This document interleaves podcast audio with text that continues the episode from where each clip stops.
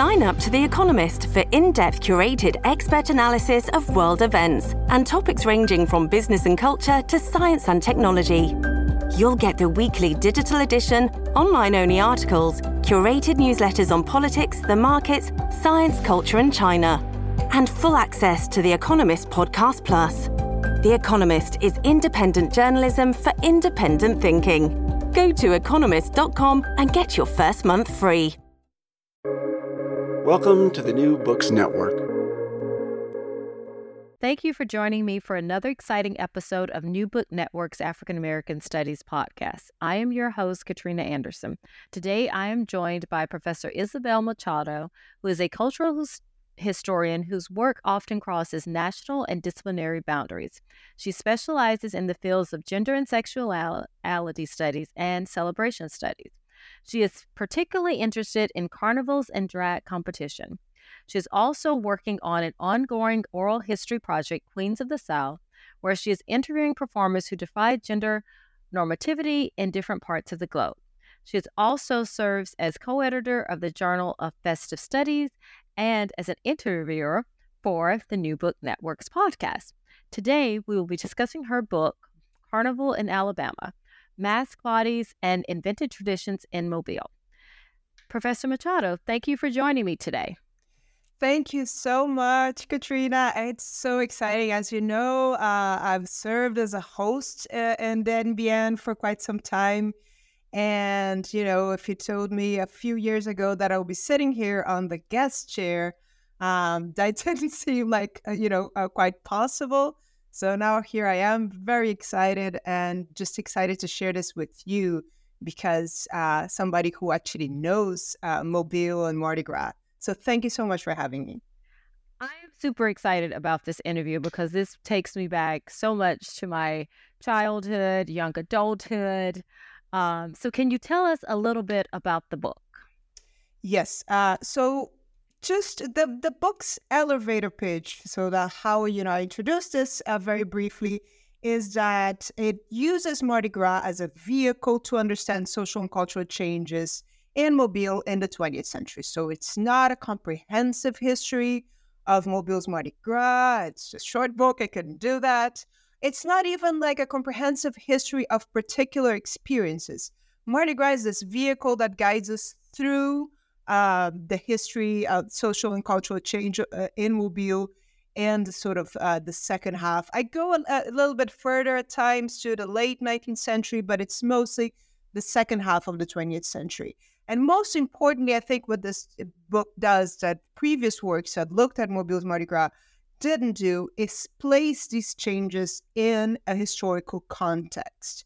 So um, many of the previous works that looked into Mobile Mardi Gras they are very good at telling you who was where when. This book's uh, book is asking how and why these things happen. So um, I think that the book does three things. It looks at how Mardi Gras reflects social cultural hierarchies and systems of oppression and privilege. It also looks at how Mardi Gras reinforces those social cultural hierarchies and so systems of oppression and privilege but most importantly, it shows how Mardi Gras served as a means to negotiate and to defy these hierarchies and systems of oppression uh, uh, and privilege. It is talking about how groups of people who have been historically marginalized or whose histories have been erased use Mardi Gras to negotiate their space in Mobile. How did you become interested in Mardi Gras and Carnival as your topic? Ooh, uh, as you know, the book has three uh, or four, I don't know, origin stories. I started, you know, tracing this further back. Um, so the first origin story is, of course, it's a PhD. It, it came from my PhD research. I moved to the University of Memphis after living in Mobile for four years. And actually, I applied there with a completely different project. I was looking at representations of poor white Southerners in cinema, in horror movies, what I call the redneck nightmare film genre or the inbred slasher movie. I was really into that because I also have a master's in film studies. But as I started thinking about the PhD dissertation, I realized that the previous project it was completely an archival project, and I needed people. I needed to go somewhere, and um, you know, I needed to talk to folks. So I kept thinking about, you know, what do I want to talk about? And I think I I, um, I didn't think about that then, but uh, I gave a talk uh, recently at, at the University of South Alabama, uh, where you know we both have history there, and I remember my old professor, Dr. Macaluso. Um, remember Dr. Macaluso? He used to tell us that once you pick a PhD subject, choose a place you want to go. Choose a place you want to go back to over and over again. Everybody knew his obsession with France, and he actually, you know, so that's he specialized in French history because he loved Paris. So I thought, where do I want to go back to over and over? And what is a place that I want to learn more and that I'm curious about? And I thought about Mobile because um, I know it's a big cliche, but I left Mobile. Mobile never left me. Um, in Mobile, I had, you know, worked as sort of, I tried to, to work in filmmaking. So I've done a few documentaries. I knew a bunch of folks. I've had been interviewing people. I was very immersed in the community. And but another reason I think we can uh, say is that I didn't really understand Mobile Mardi Gras when I got there. So I think the book is a reflection of this journey that I had with that question of, you know, um, when I first encountered Mobile Mardi Gras, I was confused. Um, my superficial, you know, I'm coming from, again, uh, so I get the other origins is somebody who's coming from Brazil and more importantly, coming from Salvador it's in the northeast of Brazil. Uh, uh, uh, it was once the first capital of Brazil. It's a city that is uh, that Afro Brazilian culture, uh, the culture of the African diaspora is very strong there. So um, my superficial encounters with Mobile cele- celebration, um, I it was a, a, carnival that to me seemed the that that didn't have much in terms of blackness and queerness, something that was, you know, very present in my experiences of carnival. And it also um, seemed like a spectator sport, right? You would go, you would see parades, folks would throw stuff at you. I didn't quite get it. But then, you know, as you start building a community and understanding Mobile as home, I started to understand that Mardi Gras is much more than that uh, I started understanding that there are other Mardi Gras experiences, right? Started hearing about the gay Mardi Gras balls and uh, the uh, the whole, you know, beautiful celebration that happens in the African American community. I started understanding that you know Mardi Gras is about visiting, it's about eating with, communing with friends and family, and meeting strangers who then become your friends and family.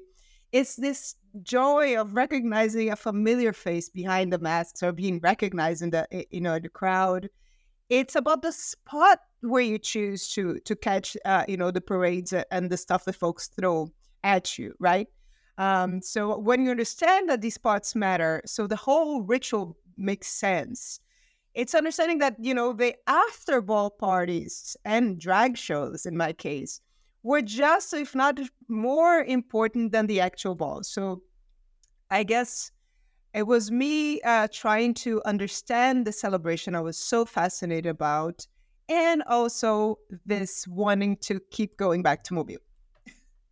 I understand that. I definitely understand that. Now, you were mentioning that, as you said, you also needed archives, and you could not get those when you were doing um, the film studies. Can you tell me what sort of sources you were using for your analysis? So um, the when I first when I understood that I wanted to cover, you know, uh, the Mardi Gras was a larger theme, um, but I, I, I wanted to uh, uncover these um, so, sort of stories and experiences that had been uh, sort of silenced or erased in, in more traditional accounts. Um, the first thing that I did, you know, when you go to archives and you look at Mardi Gras material, it's just overwhelming, right? So I, I, um, my first, first, you know, step was at uh, the History Museum. Chuck Torrey is an amazing person. He has collected um, sort of these binders filled with um, um, sort of clippings, news clippings that go, you know, from for centuries there. So I looked at the clippings to try to have a broad picture. So there's a lot of newspaper um, research there. Um, the first uh, uh, chapter that I uh, I think I, I started working on was the one that deals with LGBTQIA plus history, and uh, I very naively I thought, you know, because I was looking at a particular organization that started in the 80s. I thought, well, this is very recent history. Um, whereas, you know, to look at some of the original African American organizations, I'll need to go back to the 19th century. Let me start here because, you know, this might be a little bit easier. Of course, it was not, right? The, the LGBTQIA plus history was absolutely erased from the official records. You don't, you don't, there wasn't a lot of coverage of the events, of, um, you know, the celebrations uh, of LGBTQIA plus people in the official records. So I did what uh, many, many historians who uh, investigate LGBTQIA plus history done before and since. I, I knew that oral histories had to be at the heart of my story. So first, to, to get to these stories that I couldn't find in the archives, but then because I wanted people to tell these stories in their own words. When it comes, for instance, to thinking about African American history, a lot has been written about folks, both by white authors, but also by, by some African American organizations who write a particular version of that story. And I knew that uh, uh, also coming at this story as at, at this investigation as an outsider, I wanted to let people tell me the stories in their own words. That's why, uh, as you know, the book contains um, lots of block quotes. I put people in conversation. Um, uh, maybe people weren't in the same room, but I wanted them to tell these stories and tell me what it meant to them. Because um, as as I've mentioned to you, one of them, uh, I think, the main uh, goals of this book is to bring other voices, other faces, other perspectives to the historical record of Mobile's Mardi Gras. But it also, I so along, but just, uh, I, I, think I'm um, getting off topic here. Just uh, quickly summarize the, the, sources. So lots of newspaper and, and, all kinds of, you know, official documents to be able to to understand how the, the you know how Mardi Gras was organized, who all was involved in creating the invented traditions that we're going to talk. I'm sure we're going to talk a little bit more about that. So I looked at the official documents, uh, minutes from uh, meetings. So there was a lot of that. Um, city ordinances play a, a, big role in this book, uh, but the heart of it is people's personal stories. And uh, as I mentioned here as well, and I need to be uh, very thankful for the University Press of Mississippi for granting me the first authors fund that allowed me to do that. One of the first things that I talked to them when we were negotiating this book is that I want a lot of images. It's for, you know, for a first book, a dissertation book, this is a bit uh, an exaggeration. I have more, uh, almost 80 images in this in this book. Um, I wanted people to not only, you know, read about folks, I needed them to look at those people, to see them, and again, place them in this historical record. That makes a lot of because Mardi Gras is not something that you can just read about. You also do need to see the visual images from it uh, to try to connect to it. So you mentioned those terms, um, invented tradition and markedness, which is another. Can you explain a little bit about those and how they became central to your argument? Absolutely. And I'm happy you answered that because I think this is, I'm actually going to a conference about an international conference on Carnival. And I think this is like um, the contribution that the book uh, does that goes beyond the local story, right? So I'm using two concepts to frame the book. And uh, as, you, as you know, that's how the chapters are organized. It has two separate sections.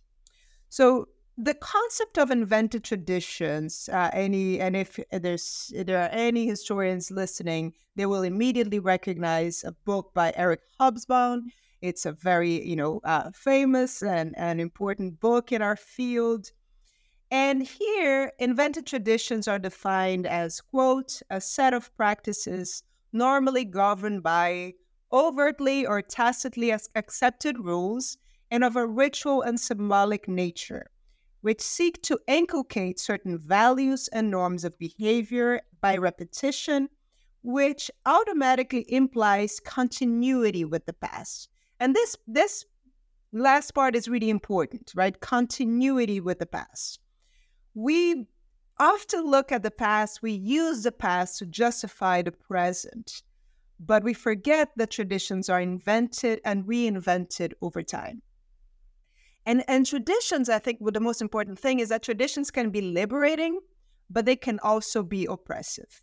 Um, and but the the concept arrives at my book more directly to the through the work of Maria Isaura Pereira de Queiroz, a Brazilian scholar, who applies this concept, right? Takes it, the concept that's very well known in, in, in historiography to the study of Brazilian carnival. So, uh, and that's, you know, I, I think one of my contributions is bringing this other perspective to the story. So, Maria Isaura Pereira de Queiroz, she starts criticizing the scholarship that, you know, that, that looked at Brazilian carnival had only focused on carnival's origins or its essence, right? This, this idea, this obsession we have with authenticity. But it ignored carnival's historicity or how it changes over time and how social and cultural, uh, you know, economic, all kinds of contexts change the way these celebrations exist, right? So she's she's challenging these works that are, are just you know trying to find this inception of the celebration in the distant past, looking for a long tradition, and instead she's proposing that we use a social historical approach and a methodology to understand the connection, again, this is important, this connection between social, historical, economic change and carnival. But one of the things that, uh, the, again, that was most important right, in reading that book, uh, that uh, Maria Isaura Pereira de work, was that she asked us to question the origins and the context in which these myths are created. And when you know people in Mobile, um, they were confronted by the reality of their cel- segregated celebration.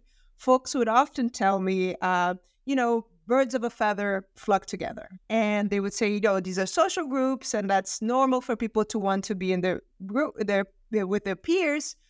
But nobody questioned the reason why these groups broke along racial lines or why LGBTQI plus people needed a separate Mardi Gras organization, right? So um, different. Uh, I I don't want to get too much into this. It's a long chapter, uh, and uh, I'm trying to figure out how much backstory do I need to tell you because. Uh, to folks who may not be familiar with Mobile Mardi Gras, but different people have um, uh, pointed out different points of origin or origin myths for uh, the history of Mobile Mardi Gras.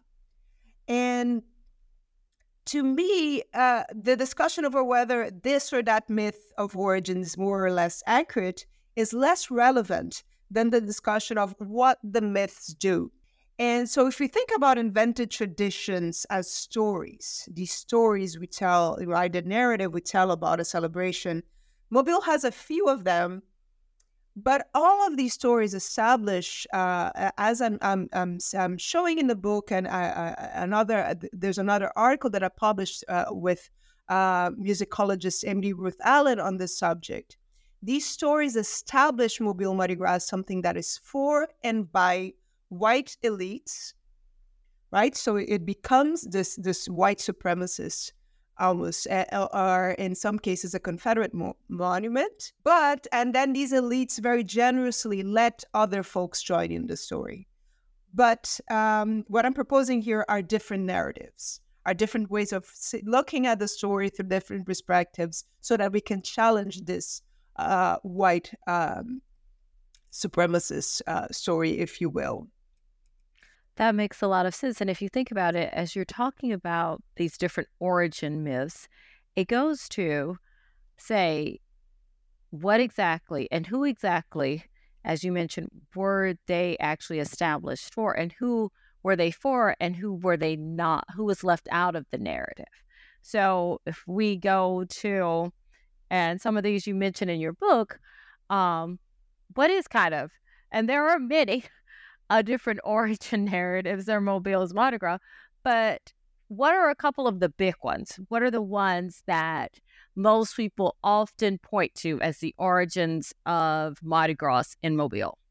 Yeah, so there are different these, and it's interesting, right? Because um, because that seeps, uh, you know, gets into um, tourism, advertising, all of that. You have these different narratives, and it's interesting that these narratives sometimes contradict each other.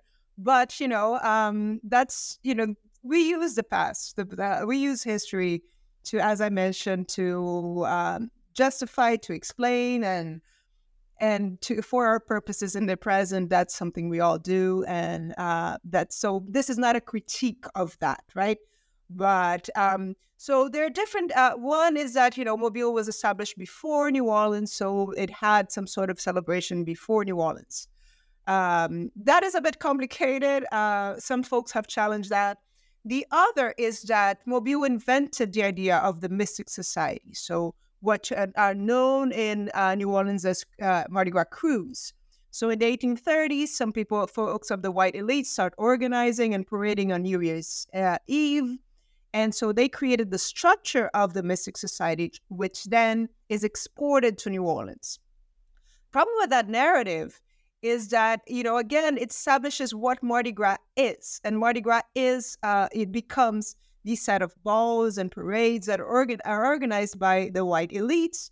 And for instance, African Americans only enter the historical timeline. And this, you can see that there are websites, there are books that have a historical timeline. And African Americans only enter, like they join the timeline when they start organizing exactly like the white elites. And I'm willing to bet, and the book has some evidence that, you know, African American folks had their own celebrations. And not only that, like people in the streets were probably celebrating, but that is not considered Mardi Gras. So when people ask me, you know, uh, about the big beef and feud between New Orleans and and and Mobile, who started Mardi Gras? Or well, in case of Mobile, they don't ask; they tell me. You know, we started this, right? I try to get I yeah, I try to get away, you know, stay away from that mess. You know, I don't you don't want to get in trouble. I tell them it depends on what you mean when you say Mardi Gras. And of course, people don't like that answer, but it's true, right? If for you Mardi Gras is only Mardi Gras when it's a group of you know white elites in a particular ball or a parade, then you know that's you know you find an origin point there. But I don't think anybody has started uh, so far and actually had a great conversation with some folks at the University of South Alabama in this latest trip. I'm really excited. I'm hoping to see some work uh, come out of this. What are the origins of African American celebrations in Mobile? Right, we can take it way far, far back, centuries ago. Nobody's looking at that, and I, that was not the purpose. Right? Like it, it, it was way outside, the, you know, the the frame of this book but you know i'm a 20th century historian but there are other types of celebrations that for sure existed before uh, African Americans and you know the African American the main African American Mardi Gras organization and the main elite white organization they actually had an agreement right on how African American Mardi Gras should be organized and that's the only story that's t- told about African American experiences um, you know of of of Mardi Gras. And there's also, uh, as as as you know, what I call the Confederate rebirth, um, because so that's another long story, folks. I would, uh, if you want to know more, a little bit more about that, there's we uh, published an article about this with Emily Ruth Allen on the third issue of the Journal of Ethnic Studies. But let, just very quickly here, uh, everybody in Mobile knows about a figure. It's the most famous figure in Mobile Mardi Gras called Joe Cain. And um, so different people tell the story a little bit differently. And, you know, some folks have done more uh, research, but the, the story that the, you know, that's in popular imaginary is that, you know, after the Civil War, folks had, for, uh, Mardi Gras didn't, didn't happen during the Civil War. So this guy, um, a Confederate soldier dressed as an undefeated Chickasaw chief, right? So basically, it's a white man in red face, and marched the streets of Mobile, challenging Union soldiers and bringing back joy to the city. So it is very much, you know, uh, it, it's the story, the way it's it's it starts is very much imbued in lost cause nostalgia. And um, so again, that's a long story that folks can read a little bit more about in the article in the book. But what happens in the 1960s is that um, folks revive this character, right? So some, yes, they literally, you know, this in the, the, the guy is taken from his grave, and I think it's Bayou La Batre, and he is buried in the in the local cemetery, and there's a huge celebration. It is the biggest day in Mobile Mardi Gras, as you can attest, right? Yes, it's Sunday, Joe Cain Day. There are widows that are dancing at the graveside. Yes, it is a it is a celebratory day. I will say that. Yes. Yes. And there's so much imagery that surrounds it.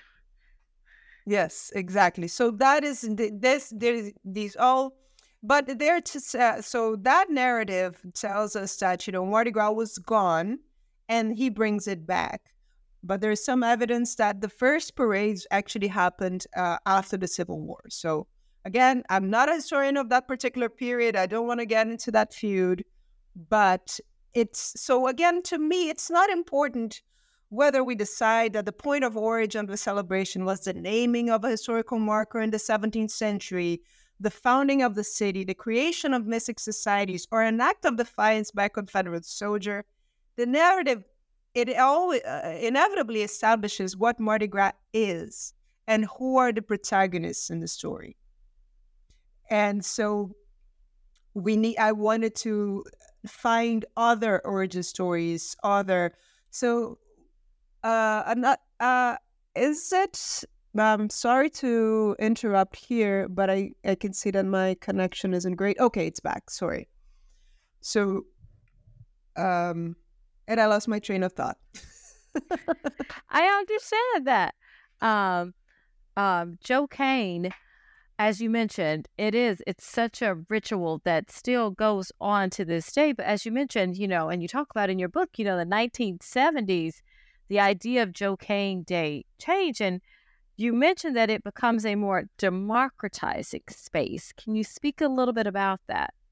Yes. So, and that was something that was very important to me and to Dr. Allen when we wrote our uh, article on Joe Cain was that, you know, we are, of course, pointing out all the problematic elements in the Joe Cain celebration from the Confederate Memorial to um, the red face elements of it. But we're in no way want to dismiss the fact that this was a space where people from, you know, uh, historically marginalized communities could claim their space in um, the celebration. Because unlike other um, Mardi Gras events that, you know, you had to, you were the ex- spectator and, you know, you had people who originally uh, were from these white elites parading and throwing things at you Joe Cain Day is is when they have what they are called the People's Parade. So it's the place where you can march. T- technically, anybody can march on Joe Cain Day. So um, it becomes this. It's a special day for folks in the African American community, and it was also a space where people who defy gender and sexual normativity could uh, express themselves more freely. Um, I've many heard many many beautiful stories of folks who went out in drag and or who paraded as a group right? All in fanta- fabulous costumes. Because in cain day you could do that. So it's a very uh, uh, place well, a date that is very dear to a lot of people's hearts. And so by no means what I, what I wanted to say with that article is that Cain is complicated. And as these celebrations usually are right and it's not a matter of, oh, it's problematic, let's get rid of it. No. So how do we deal? How we negotiate these these these these problematic elements, but also it is this this this democratizing space. It is the space that brings joy to so many people. Um, I for two two years I managed to uh, to march it with uh, the the the joking secret misters. It's they're very rebellious a bunch uh, that um, that include folks in drag and also they're defying all the the conventions uh, in Mobile society. So I didn't really march with them. I wasn't in costume, but I was in. I managed to uh, be inside of the um, you know the parade and, and photograph and hang out with folks. So it is a, a special day and a special uh, place, but one that has a very complicated history. That it does, and a part of that, you know, you talk about in your book. There's this um, idea about Mobile's Mardi Gras being viewed, you know, as this prism of segregation because it's often viewed, and for a very long time, there was this idea of separateness uh, in how it was actually portrayed and done. Can you speak a little bit about that and how that's changed over time? Well, it has and hasn't changed, right? So, um, see, I was trying for optimism here. and well a good place to get to the the you know to see that how how that version of the story right the uh, i i don't think i would do it as well as margaret brown's documentary order of myths it shows um the, the how mobile mardi gras is segregated and um, so the big thing that is used right to show this segregation is that and and it's absolutely fact that every year mobile has two big carnival organizations. They crown two uh, separate kings and, and queens, pairs of monarchs. Um, uh, they have different names. These organizations, Mo- Mobile Carnival organization is the one that came has historically as for uh, over a hundred years, organized by the white elites, and the Mobile Area Mardi Gras organization, that previously uh, known as the Colored Carnival Association that began in the 1930s. But that is only what one thing that I want to, uh, you know, to call attention in this book is that is that's only part of the story. And uh, when we focus on these two big organizations and how they're racially segregated, we don't understand other um, how other identity markers feature into that that story. For instance, uh, the Mobile Area Mardi Gras Association uh, caters mostly to a Black elite, right? So um, I'm interested in also what's going on in other um, spaces and non-organized uh, celebrations and in that what the city is right um, if you especially if you look uh, historically, this the city was officially and, and legally segregated. So people had different spaces where they could exist and um, negotiate their, you know, their particip- participation in the city in general and in Mardi Gras specifically. Yet, what I want to, to show as well in this book is how that wasn't always the case, right?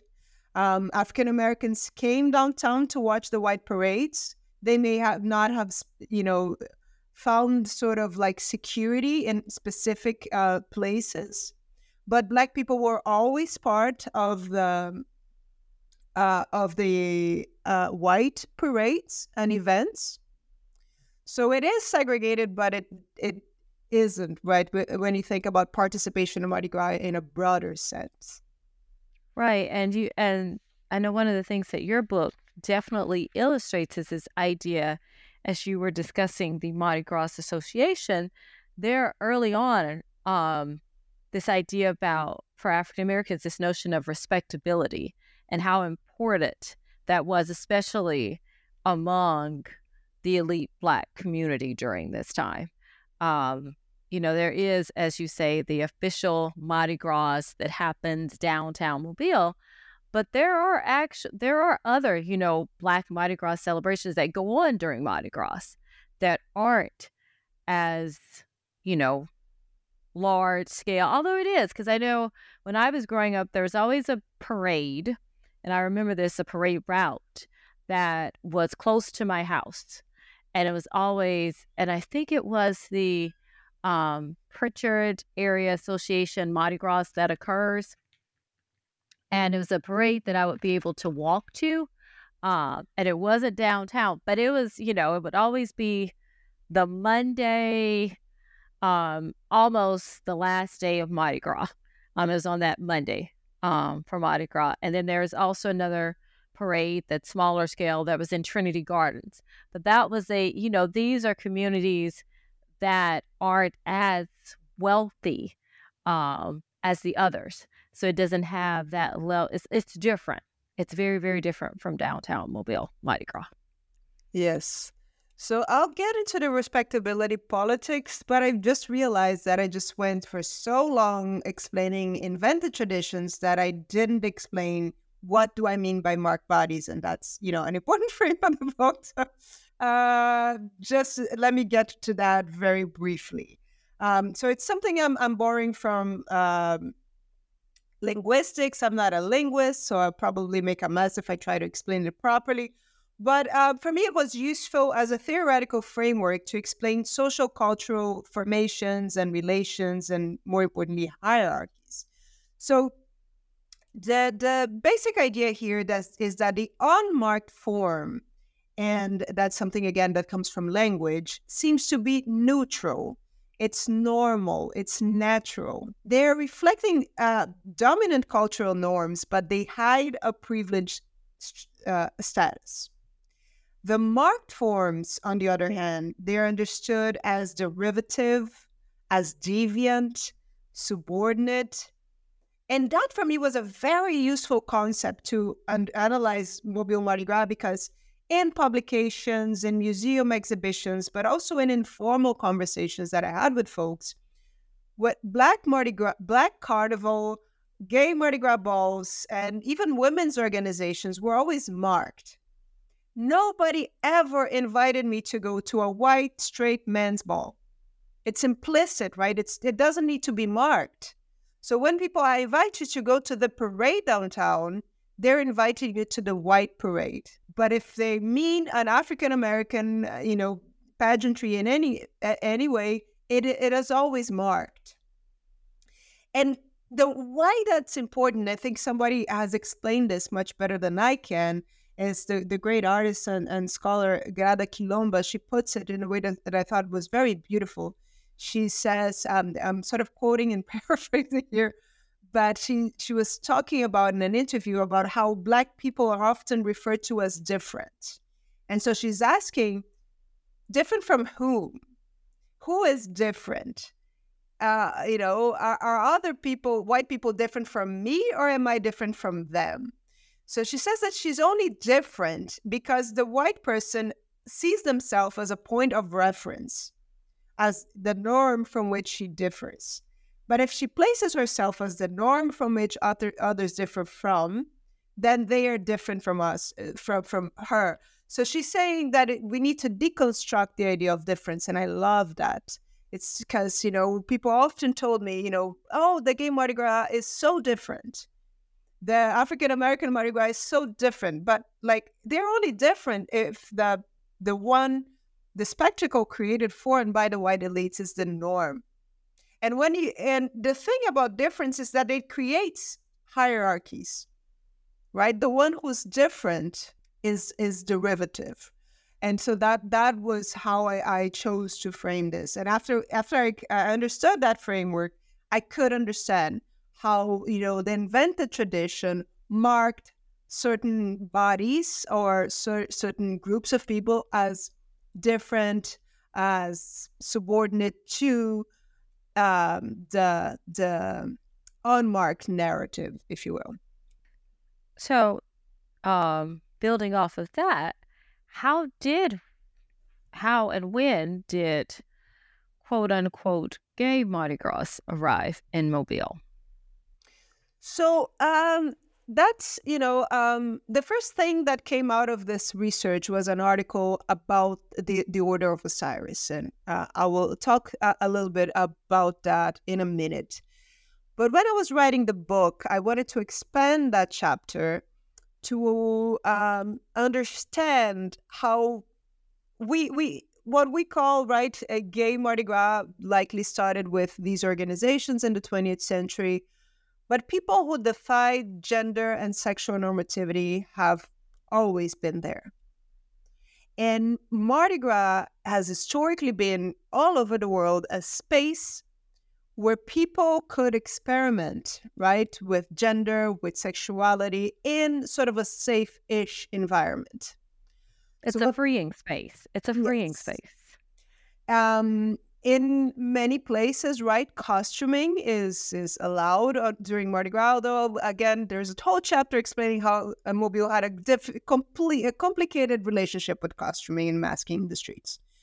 But and as you know, as a historian, we cannot assign gender identities or sexual orientations to people in the past. Uh, it's very hard to do that unless you know we find actually, uh, you know a document penned by the person where they're, but that's not um, as easy to find.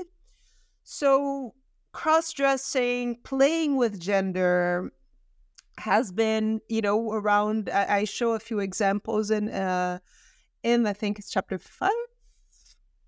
No, it's a chapter called Queering Mardi Gras. but you have all these examples of people in the past who somehow defy gender and sexual normativity and of course, when we look at those instances, it's not always clear if somebody was doing that to inhabit an, an identity that had to be hidden, you know, uh, at other times, or if they were just, you know, doing that for for fun. Um, there are instances also when people cross dress or do drag, right? Men do drag very grotesquely as a way to affirm their masculinity and to make fun of male femininity. So we, it's not always clear um, when uh, when w- what is happening when. Um, again, I try to document these instances without uh, assigning somebody gender identities and sexual orientations. The more official, what we call gay Mardi Gras, starts in the um, second half of the 20th century with certain organizations that are created for and by groups of people mostly some some of the first ones are only gay men but then you have some that include uh, lesbian women as well. And so the the one that i talk about the most because again my book is is uh, interested right in how traditions are invented is your Order of Osiris because your Order of Osiris is the longest surviving gay Mardi Gras organization. It started in 1982 and it's still going on. So others that started before it uh, do not exist anymore, and others that started since, you know, um, there are others that started since. But Osiris had this has this importance, historical importance, of being the the oldest surviving organization. And you mentioned there's a ball that will be going on during this time, which is another space. Uh, so you, it's interesting. You've got there are these different layers. You have the white Mardi Gras balls, you have the black ones, and then you have the ones for the LGBT community as well. All that's occurring during, you know, this intensive. Um, that's the only word I can think of it. Two week period. Um, you know, all of these things are going on during this time. But it's interesting, you know, when you think about these different spaces and how I want to ask you, how did you see, you know, these bodies acting in what is considered the normalized space, even though there mm-hmm. is no such thing, especially during Mardi Gras, of what's going on in downtown Mobile, per se, if that makes sense? Yeah, that's a, a an interesting uh, question in the sense that um, that's one of the things that I wanted to look at. It's how you know the um, marked bodies express themselves and experience the city differently in different spaces, right?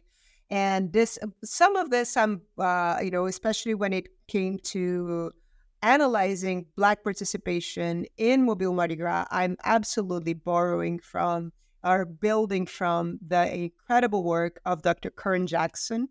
He has an incredible uh, article about that on um, tributaries. It's, in, it's the journal of the Alabama Folklife Association. But, anyways, so he's talking about, for instance, in his case, he's analyzing what happens when the parade route changes. So, if folks are not familiar with the story, the African American Mardi Gras existed exclusively in the Black community until the 1990s. I think it's 92, the parade route changes, and the African American parade starts doing the downtown route uh, uh, uh as well. So, Dr. Jackson looks at, you know, how does the white gaze um, affect Black participation in Mardi Gras? It's something um, I, I was actually interested in interviewing people who participated in both, uh, both, you know, did Mardi Gras, paraded or performed as musicians or in, in other capacities in both spaces. And so there's a chapter, I think it's one of the last chapters, where I talk about what happens when Marked Bodies' uh, celebration goes mainstream. And uh, what I'm interested in is looking at how you know, when you're performing for a group of people who, who has once rejected or marginalized you. So, are you uh, expressing yourself or are you representing yourself in a way that's sort of more palatable? Which brings us back to that question you asked that I also, you know, uh, started answering something else the idea of respectability politics. Um, when we think about this idea of respectability politics, it there there's a critique to be made of respectability politics, right? Because when you are representing yourself in a way that's respectable, you often have to um, sort of identify who you're not like, right? So if you're an African American person, you will, to use a more colloquial expression, you throw other folks under the bus, right? So, so if you're a member of the white, uh, the black elites, and you're talking to the white elite, say, no, we do not act like, you know, other folks. We're better. And it's, it's the same process happens with, uh, you know, LGBTQ plus uh, representation, right? You focus uh, on this idea of a respectable way of a way of existing that's as similar as possible to a heteronormative uh, society or to how other folks think you should behave and express yourself. So there's a critique we can make of, of respectability politics is because, you know, of who is left out, who is being, uh, you know, which expression of blackness or queerness is not considered acceptable. Yet, um, black feminist scholars have shown us that respectability politics have historically been a means of survival. So it's easier for, for us now to critique respectability politics, but when we place Black participation in Mardi Gras in, again, a historical context, and we understand that people were performing respectability politics at a time when folks were being lynched or doing eh, in Jim Crow South, we need to understand that, that that's something that was necessary, right? If I, fine, I hope I answered your question. you did, and it's interesting as a former band member myself and performing in the parades, and it's very interesting when you think about what that meant during that time. You know, as now you have distance from all that, and what the ways in which your body was viewed or not viewed. Um, and what was expected of you as you were doing this performance um, because it is a performance that you are giving um, and at that time you know as a you know as a teenager you don't think about those things but now as a scholar myself as you are conceptualizing those moments you think about there is a lot that went into that um, into creating that performative moment that you are having um, in front of so many t- people as you are marching in downtown Mobile as you're going through that route. Um, and people, you know, if you know how big it is, having the different bands that come into play and what a big part of Mardi Gras that is. Um, you know, you have there's the floats, then you also have the bands, which is integral because people love to hear um, the music that is going on during that time as well. It's interesting. Well, I shouldn't say it's interesting that you mentioned the word lynching. Um, it's actually pretty disturbing because we're talking about 1980s here, and I remember this also growing up myself. Um, Glenn Diamond and Michael Donald. Can you say a little bit about those? Um, yes. Very, uh, very disturbing, very disturbing um, tragedies that occurred in Mobile. Yeah. So the one of the last chapters, I talk about uh, you know the social and cultural changes in Mobile in the last quarter of the 20th century and there's a there are lots of gains for uh, African Americans in in, uh, in Mobile in terms of political gains, like concrete political gains. But those exist in uh, a very, as you say, disturbing and horrifying context, right, of of tragedy and and a similar process, uh, as I note in that chapter, is well not similar, but uh, the the LGBTQ plus uh, Mardi Gras celebration is also changing in that period in the context of the rise of HIV uh, AIDS epidemic. So these are celebrations that are changing in a context and reinventing it, it, them, itself themselves in the context of, of tra- uh, tragedy and um, and and violence. So t- it's uh, depending on who you ask, folks were surprised or not that you know eh, that late in the game in the 1980s we have these horrific spectacles of white supremacist violence to one uh, almost lynching and one uh, quite literal lynching of, of, of uh, black men in mobile right this is we're talking about the 1980s but uh, the folks who are not surprised by this will mention for instance uh, that not very, uh, too long before that, uh, the Klan was marching in Mobile like regularly, and that was sort of uh, advertised in newspaper. So it's a long and very complicated story again that uh, I'll leave it for folks to read in that uh, in that chapter. But I think the biggest takeaway that I wanted to, the thing that I wanted to, to say about that is because I'm now very much involved in a, a, a new field of studies called uh, critical joy studies. And I'm borrowing here from my friend Miguel Valerio. Dr. Miguel Valerio wrote a beautiful book called Sovereign Joy. And there he talks about to study joy is not to forget pain. He's also, of course, borrowing from Imani Perry's beautiful uh, article where she's talking about, you know, Black defiant joy.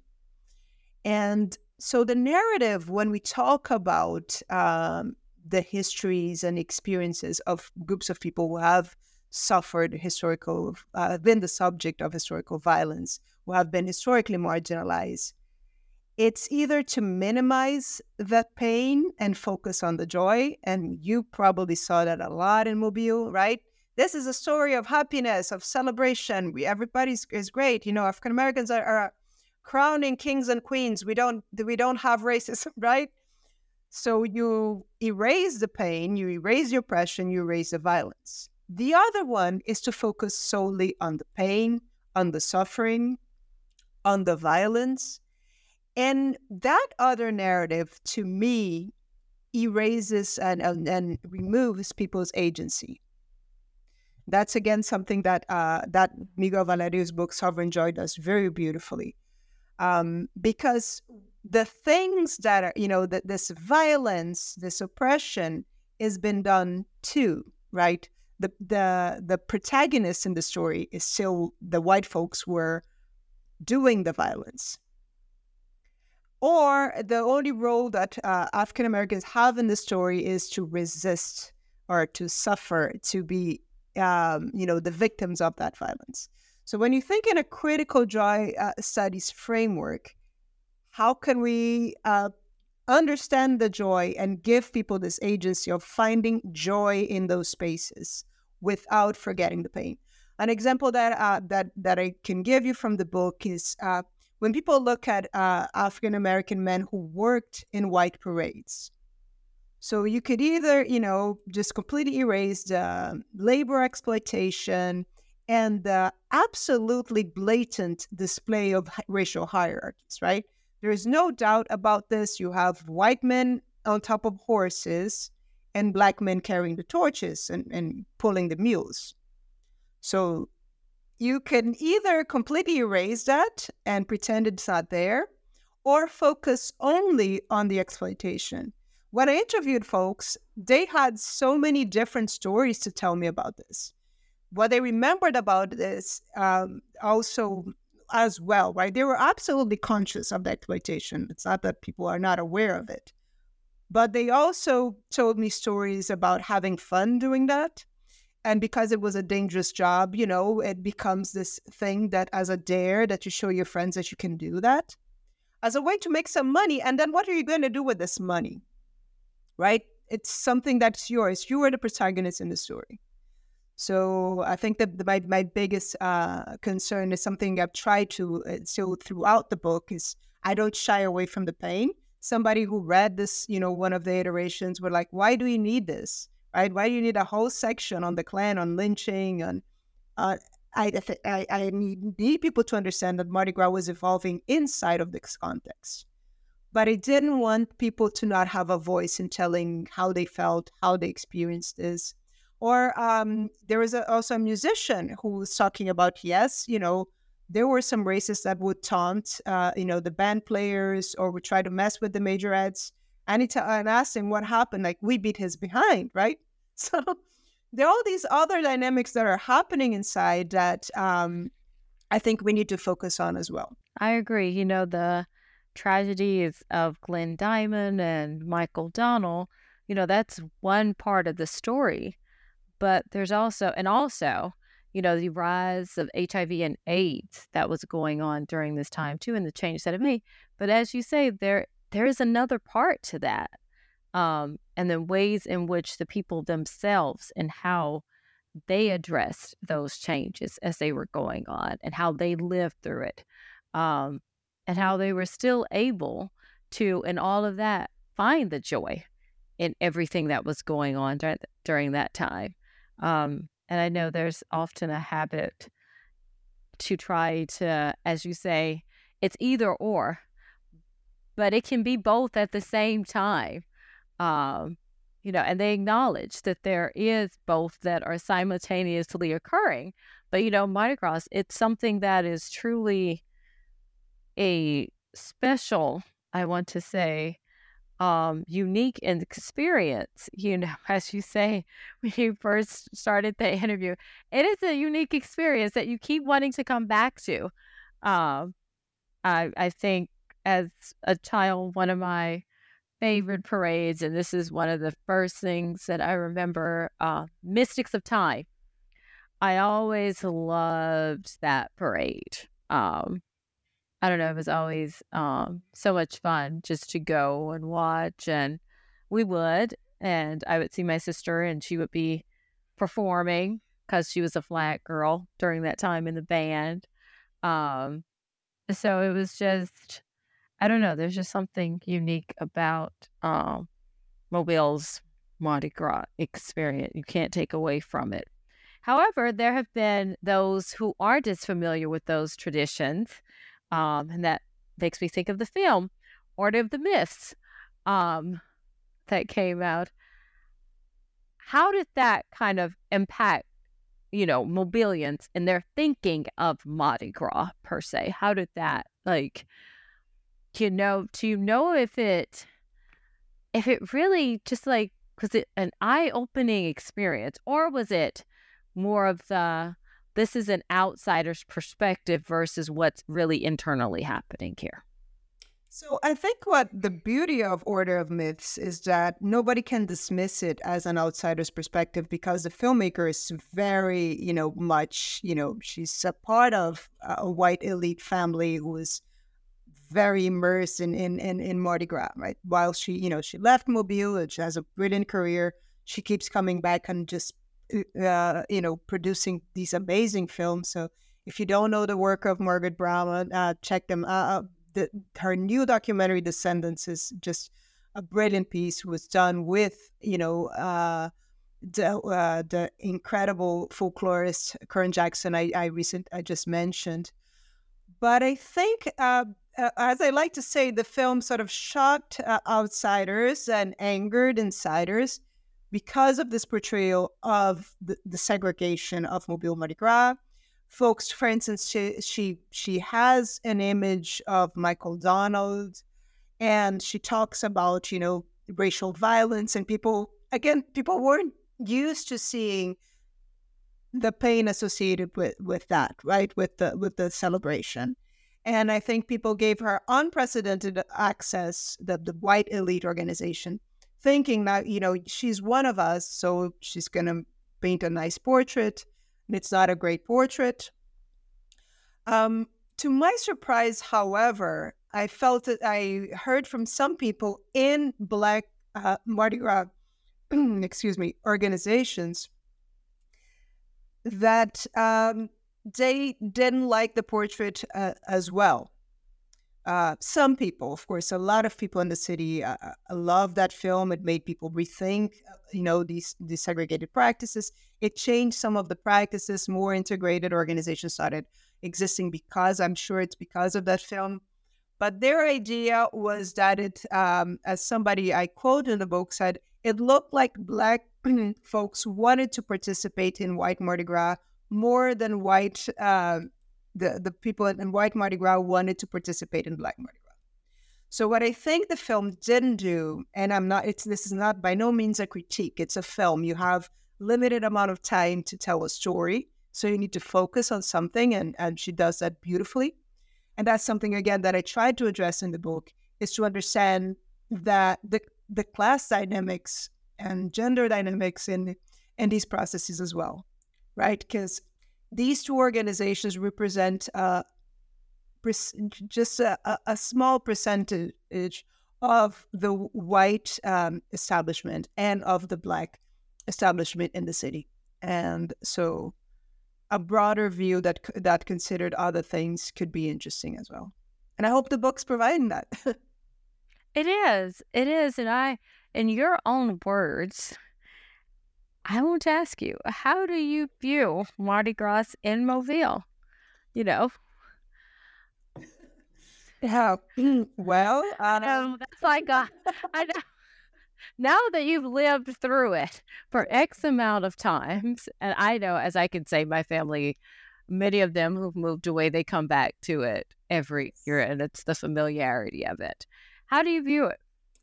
So um, I, I, wrote a whole book about many different views, but in a more personal way, I think uh, there's so many different experiences of Mardi Gras, and I, I, view it as something that I miss when I cannot uh, go.